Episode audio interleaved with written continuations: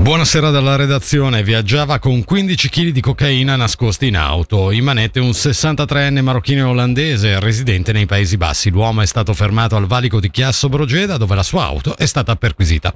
Le ipotesi di reato nei suoi confronti sono di infrazione aggravata alla legge federale sugli stupefacenti. L'inchiesta è coordinata dalla procuratrice pubblica Anna Fumagalli. Quasi 2 milioni di franchi è il credito che il governo sottopone al Gran Consiglio a favore delle aziende industriali di Lugano come sussidio per realizzare le opere di approvvigionamento idrico nei comuni di Monteceneri, Ponte Capriasca, Origlio, Cureglia, Vezia e Lugano. Lunedì 16 ottobre prenderà il via la campagna vaccinale contro il Covid. L'attuale preparato, che si somministra in un'unica dose, è raccomandato per le persone dai 65 anni e per chi soffre di particolari problemi di salute. Al medico cantonale Giorgio Merlari abbiamo chiesto di che vaccino si tratta.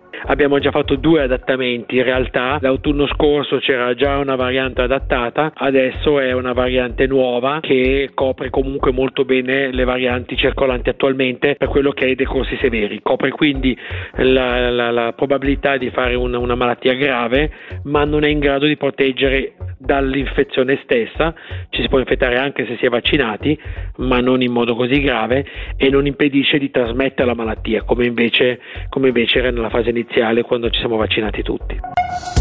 Il Ticino è la migliore destinazione al mondo per una vacanza wellness. A sancirlo il riconoscimento attribuito in questi giorni al nostro cantone in occasione dei Travel Book Awards 2023 a Berlino, assegnati dal maggiore portale tedesco dedicato a viaggi e vacanze. E con questo per il momento dalla redazione tutto, le news qui su Radio Ticino tornano tra un'ora.